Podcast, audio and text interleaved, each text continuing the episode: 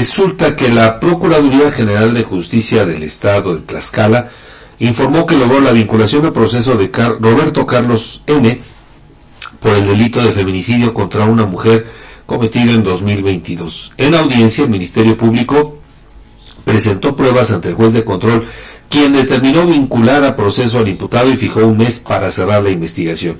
Los hechos ocurrieron en febrero de 2022 en la carretera Nanacamilpa-Texmelucan en Iztacuistla, donde el hombre disparó y mató a la víctima provocándole traumatismo torácico por heridas de arma de fuego.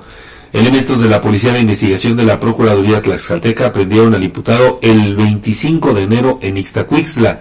Se identificaron y leyeron sus derechos. La Procuraduría aseguró que mantiene el compromiso de procurar e impartir justicia a los familiares de víctimas de feminicidio, delito que se ha recrudecido en los últimos años en Tlaxcala y otros estados de México.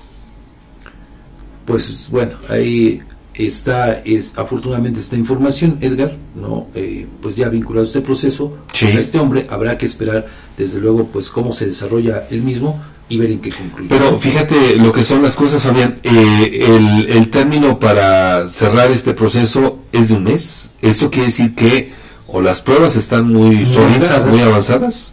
Digo, no me queda a mí otra lectura.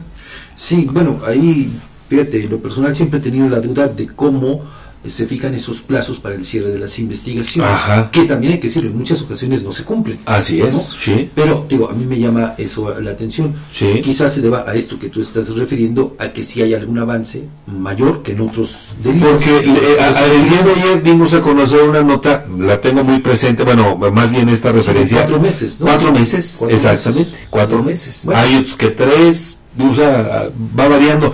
Entonces yo le doy esa lectura, que las pruebas son ya tan contundentes, Puede por ser, eso puede ser.